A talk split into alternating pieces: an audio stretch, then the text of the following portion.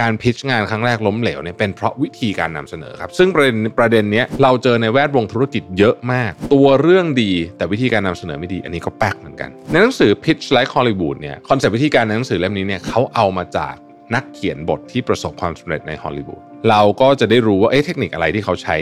โน้มน้าวคนฟังนะฮะแล้วนอกจากนั้นเนี่ยยังสร้างรอยยิ้มหรือแม้กระทั่งเสียงหัวเราะให้กับผู้ฟังด้วยนะครับเราจะไปเข้าใจเรื่องจิตวิทยานี้นะฮะ Mission to the Moon Podcast Continue with your mission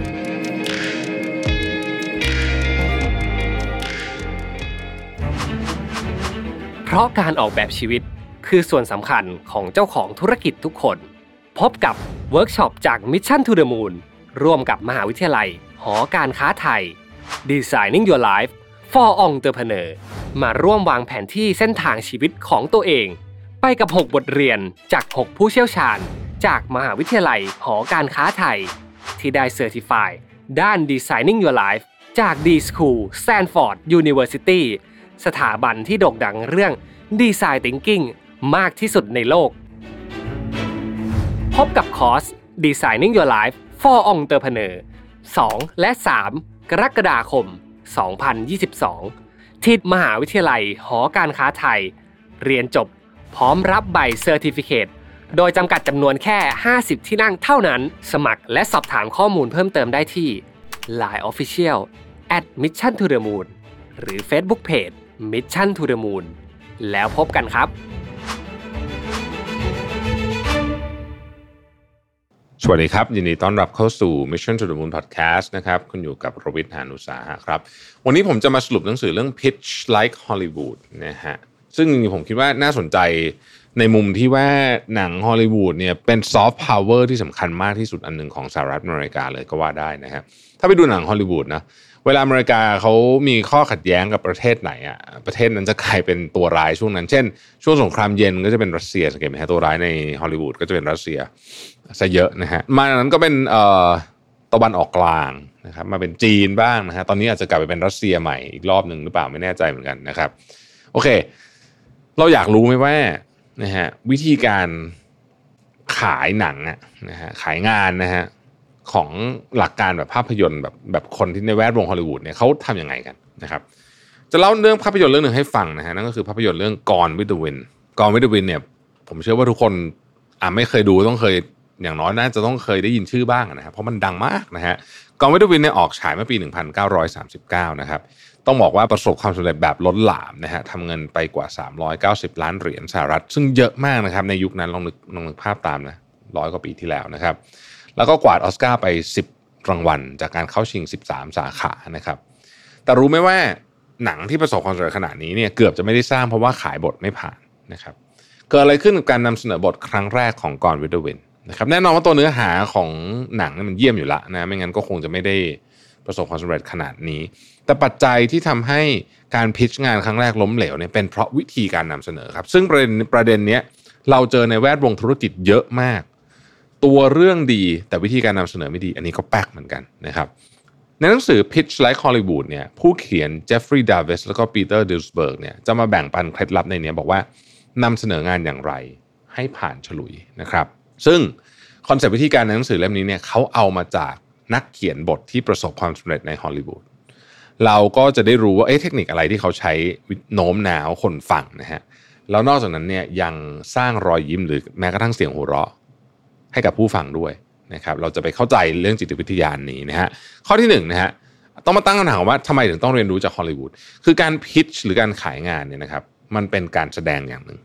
นะฮะในฮอลลีวูดเนี่ยนักเขียนบทต้องนำเสนอบทต่อค่ายหนังนะครับ เพื่อที่จะได้ หวังได้เงินลงทุนมาทำถ่ายทางหนังเนี่ยซึ่งมันก็เหมือนในโลกธุรกิจเราก็ต้องเสนอ business proposal ให้นักลงทุนให้ลูกค้า เพื่อหวังจะได้เงิน เช่นกันนะครับ อย่างไรก็ตามเนี่ยในโลกธุรกิจเนี่ยเราสามารถพรีเซนต์ได้หลากหลาย เพราะว่า product service เนี่ยมันเปลี่ยนไปเรื่อยๆนะครับแต่ในแวดวงภาพยนตร์เนี่ยสิ่งที่ผู้เขียนนำเสนอเนี่ยมันเป็นของที่มีมาเป็นร้อยปีแล้วนะครับแล้วก็เป็นเรื่องเดียวกันกับวันนี้เลยนั่นคือบทหนังนั่นเองนะคือแน่นอนอะวิธีการถ่ายทำเทคนิค มันเปลี่ยนไปแต่บทหนังอะคอนเซปต์มันก็เหมือนเดิมนะครับสินค้าดูเหมือนจะจำเจ นักเขียนบทหนังจึงต้องพัฒนากลยุทธ์ในการนำเสนอให้ตื่นเต้นนะฮะองค์ประกอบ 3 อย่างนะฮะที่ทำให้การขายงานสำเร็จเนี่ยเขาบอกว่ามันประกอบไปด้วยฮุกนะฮะล็อกไลน์แล้วก็โครงสร้างแบบ 3 องค์ฮุกคืออะไรฮุกคือส่วนที่สั้นที่สุดของการพรีเซนต์นะครับซึ่งเป็นส่วนที่สำคัญมากเพราะว่าชื่อก็บอกแล้วว่าฮุกเนี่ยนะฮะมันเป็นส่วนที่บอกใจความสำคัญของสินค้า สั้นเข้าใจง่าย ได้ใจความและสำคัญมากๆ คือต้องตรึงใจผู้ฟังด้วยฮะล็อกไลน์นะฮะ L O G นะล็อกเนี่ยนะฮะคือประโยคหรือว่าใจความโดยสรุปของสินค้าเช่นกันแต่ว่าอาจจะยาวกว่าได้นะครับแล้วก็ให้รายละเอียดมากกว่า ในภาพยนตร์เนี่ยล็อกไลน์จะเป็น 1-2 ประโยคที่บอกเล่าเรื่องแบบย่อสรุปโดยไม่เฉลยใจความสำคัญนะครับ อันสุดท้ายคือโครงสร้างแบบ 3 องค์ หรือว่า three act structure นะฮะ อันนี้เป็นการเล่าเรื่องแบบ storytelling ที่มี เริ่มเรื่องกลางเรื่องแล้วก็จุดจบนะครับ โดยจุดเริ่มต้นเนี่ยก็จะเป็นการแนะนำตัวละครแล้วก็ผูกปมส่วนใหญ่ก็เป็นปัญหานะครับหลังนั้นปัญหาก็จะซับซ้อนมากขึ้นนะครับ จนกลางเรื่องนะฮะแล้วก็มันก็จะมีความพยายามนะฮะจะแก้ปัญหาสำเร็จไม่สำเร็จอะไรต่างๆนานาเนี่ย ก็จะอยู่ในช่วงกลางเรื่อง แล้วมันก็จะไปคลี่คลายในองค์ที่ 3 หรือว่าจุดจบของเรื่องนั่นเองนะครับ ตัวอย่างการขายงานในการใช้แบบแบบ 3 องค์เนี่ยนะฮะการเล่าแบบ 3 องค์เนี่ยนะครับ อธิบายคร่าวๆนะฮะ มันมีมันมีแอปแอปหนึ่ง ชื่อ Nutritious and Delicious นะครับที่เกิดจากกลุ่มเพื่อนที่พบปัญหาว่าอาหารที่ดีต่อสุขภาพเนี่ยนะฮะมักไม่ค่อยอร่อยนะฮะคือพยายามจะตามหาของที่ทั้งอร่อยด้วยดีต่อสุขภาพด้วยเนี่ยผู้พัฒนาแอปก็แนะนำนะครับโดยฮุกสั้นๆ ก่อนบอกว่า จะดีกว่าไหมถ้าเกิดว่าเราได้ทานอาหารที่ทั้งอร่อยและดีต่อสุขภาพนะฮะแล้วก็ขยายในช่วงล็อกไลน์ว่า ถ้าเราอยากกินเค้กเลยก็ตามเราสามารถทานได้ไปพร้อม ๆ กับ การเลือกอาหารสุขภาพดีๆ ง่ายๆ เพียงหยิบโทรศัพท์คุณขึ้นมา ณจุดนี้ผู้เห็นจะเริ่มเห็นภาพดังกล่าวแล้วว่าแอปจะสร้างประโยชน์อะไร แต่ยังไม่บอกว่าทำยังไงนะครับ อันนี้เป็นการดึงความสนใจของผู้ฟังนะฮะแอปทำงานยังไงแรงบันดาลใจเป็นยังไงเริ่มต้นยังไง มีผู้เชี่ยวชาญอะไรพวกนี้เนี่ยยังเป็นสิ่งที่อยู่ในหัวของผู้ฟังอยู่เป็นเป็นข้อสงสัยนะครับผู้พัฒนาแอปจะเล่าต่อโดยการใช้โครงสร้างแบบ 3 องค์นะครับเขาจะเริ่มเล่าด้วยการแนะนำตัวละครแรกก่อน เช่น คุณ ปีเตอร์เป็นหนึ่งในผู้ก่อตั้ง เป็นแพทย์ในโรงพยาบาลแห่งหนึ่งตลอดเวลาหลายปีที่ผ่านมาเขาได้เห็นผู้ป่วยจำนวนมากมายบลาบลาบลาป่วยด้วยโรคต่างๆ สาเหตุคือโภชนาการที่แย่ๆจากนั้นเนี่ยนะครับเเขาก็จะเล่าถึงการพบกันของนายปีเตอร์กับกับตัวเขาคนเล่าซึ่งเป็นเชฟนะฮะซึ่งทั้งคู่มีความสนใจเรื่องอาหารสุขภาพเป็นอย่างมากนะครับเขาอธิบายปัญหาต่างๆ ที่ต้องเจอนะฮะเช่น สุขภาพมักจะรสชาติไม่อร่อยอะไรแบบนี้เป็นต้นเนี่ยนะครับ จนในที่สุดก็หาหนทางในการสร้างแอป Nutritious and Delicious ที่ใช้งานง่ายเพียงยกโทรศัพท์ขึ้นมาสแกนบาร์โค้ดของอาหารนะครับ คุณก็จะสามารถได้ทั้งข้อมูลโภชนาการ แล้วก็รีวิวรสชาติอาหารด้วย การเล่าเรื่องแบบนี้น่าสนใจกว่าการเล่าเรื่องธรรมดาธรรมดานะครับแล้วก็มันตรงกับจิตวิทยาของผู้ฟังด้วยนะฮะนอกเหนือจากการเล่าเรื่องในแบบดังกล่าวแล้วเนี่ยยังมีข้อ คำนึงอื่น ๆ ที่ช่วยการขายงานของเราประสบความสำเร็จนะครับ เช่น การแสดงความน่าเชื่อถือนะครับ จริงอยู่ว่าเราอาจจะเป็นผู้เชี่ยวชาญ แต่การพูดถึงตัวเองในตอนเริ่มต้นนั้นเนี่ยนะฮะอาจจะดูหยิ่งยโสเกินไป คือดูดูมั่นใจเกินไปก็ไม่ดีนะครับ ต้องเสนอแบบเนียนๆดีกว่า ที่สำคัญที่สุดเลยคือต้องเข้าใจว่าผู้ฟังคือใครนะครับ คือแต่ละคนก็มีข้อจำกัดอย่างไรบ้างนะฮะ เช่น ข้อมูลนะฮะความเข้าใจเรื่องเทคนิคต่างๆนานาพวกนี้นะครับ สิ่งน่าสนใจคือเวลาในการนำเสนอก็สำคัญนะฮะเขาบอกว่าการนำเสนอในช่วงเช้าเนี่ยนะครับ จะช่วยนะฮะให้โอกาสที่จะได้เงินทุนหรือได้ต่างๆเนี่ยมากกว่านะครับการสร้างความนิยมชมชอบหรือว่า likability นะฮะมนุษย์เรามักจะเชื่อใจผู้ที่เรามองในด้านบวกนะครับหรือมีแนวโน้มที่จะชื่นชอบทำให้การขายงานในฮอลลีวูดเนี่ยมักมีการพานักแสดงที่ช่วยเป็นหน้าเป็นตาไปด้วยตลอดนะครับ เราสามารถนำมาปรับใช้ในการดูแลภาพลักษณ์ของตัวเอง เช่น ดูแลเสื้อผ้าหน้าผมแต่งตัวดีๆ ในการเสนองาน แล้วก็มีบุคลิกภาพที่ดีนะฮะแสดงออกผ่านท่าทางนะครับ เช่นการผายมือสีหน้าในการพรีเซนต์จะช่วยดึงความสนใจ ให้กับผู้ฟังได้มากกว่าการยืนนิ่งๆนะครับแล้วก็สำคัญที่สุดเลยต้องหมั่นฝึกฝนนะฮะ practice makes perfect ผมแนะนำว่าควรจะถ่ายวิดีโอของตัวเองเอาไว้ด้วยก็จะดีนะครับ เมื่อไปพรีเซนต์จริงๆเนี่ยมันจะมีสิ่งหนึ่งที่คนเจอบ่อยก็คือ มีอาการตื่นเวทีคำถามคือทำยังไงดี บางคนโอ้โหเตรียมตัวมาดีมากเลยแต่ตื่นเวทีนะฮะวิธีการมีหลายอย่างนะครับ อันแรกเช่น เขียนระบายก่อนขึ้นเวที เขียนอะไรไปก็ได้นะฮะเรารู้สึกว่าเราเราอึดอัดเรื่องอะไรหรือเราตื่นเต้นเรื่องอะไรก็เขียนระบายไปนะครับ อันที่สองเนี่ยผมใช้บ่อยคือ มีอะไรบางอย่างเป็นจุดยึด เช่น ผมอาจจะใช้เป็นไอตัว clicker นะฮะรู้สึกว่าเออเวลาสติจะหลุดก็ กลับมาอยู่ที่ clicker อันนี้นะครับแล้วก็พยายามมีสติอยู่เสมอนะครับ อันนี้สามารถช่วยได้ในการทำนั่งสมาธิอะไรพวกนี้ทำ meditation นะฮะกระบวนการหนังสือเล่มนี้เขาเล่าจริงๆมันก็ค่อนข้างเบสิกแต่ว่าผมคิดว่า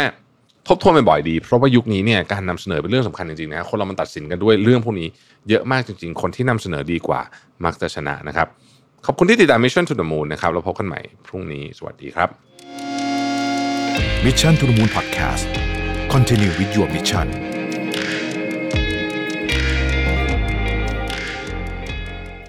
และหากใครที่สนใจอยากจะพัฒนาทักษะ Designing Your Life นะครับ พวกเรามีเวิร์กช็อปพิเศษมาแนะนำให้ทุกท่านนะครับ กับการร่วมมือกันระหว่าง Mission to the Moon และมหาวิทยาลัยหอการค้าไทย UTCC ครับ จัดเวิร์กช็อปร่วมกันนะครับ Designing Your Life for Entrepreneur ออกแบบชีวิตให้คิดอย่างผู้ประกอบการครับ ในเนื้อหาเวิร์กช็อปในวันนั้นนะครับ เราจะมีการสอนบทเรียนนะครับ ทักษะและกระบวนการคิดแบบ Design Thinking นะครับ เพื่อนำไปประกอบการใช้สำหรับการพัฒนาธุรกิจ หรือใครที่อยากจะเริ่มต้นธุรกิจนะครับ นี่เป็นคอร์สที่เหมาะสมกับทุกท่านอย่างมาก ในการลองดูซิว่า เรานะครับจะสามารถพัฒนาธุรกิจต่อยอดไปอย่างไร จะมี framework ในการคิดอย่างไรได้บ้าง ซึ่งในเวิร์กช็อปนี้นะครับจะประกอบไปด้วย 6 บทเรียน จาก 6 ผู้เชี่ยวชาญ ที่ได้รับการรับรองมาจาก D School Stanford University นะครับผู้เชี่ยวชาญด้าน Designing Your Life โดยตรงเลยอ๋อเกือบลืมไปครับ ถ้าหากว่าใครเรียนจบแล้วนะครับได้รับ certificate จาก Mission to the Moon ด้วยเช่นกันนะครับ สามารถการันตีได้เลยครับว่าคุณมีประสบการณ์ในการใช้ทักษะ Designing Your Life กับการทำธุรกิจครับเวิร์กช็อปของเรานะครับจัดขึ้นในวันที่ 2 และ 3 กรกฎาคม 2022 ที่มหาวิทยาลัยหอการค้าไทยครับ Exclusive จริงๆนะครับเพราะเรารับเพียง 50 ที่นั่งเท่านั้นนะครับและหากสนใจที่อยากจะลงเรียนคอร์สกับเรานะครับสามารถติดต่อมาที่ Line Official at Mission to the Moon ได้เลย Inbox นะครับแฟนเพจ Mission to the Moon ผมทีมงาน Mission to the Moon รวมถึงผู้เชี่ยวชาญของเรา รอพบเจอกับทุกท่านอยู่นะครับ สวัสดีครับ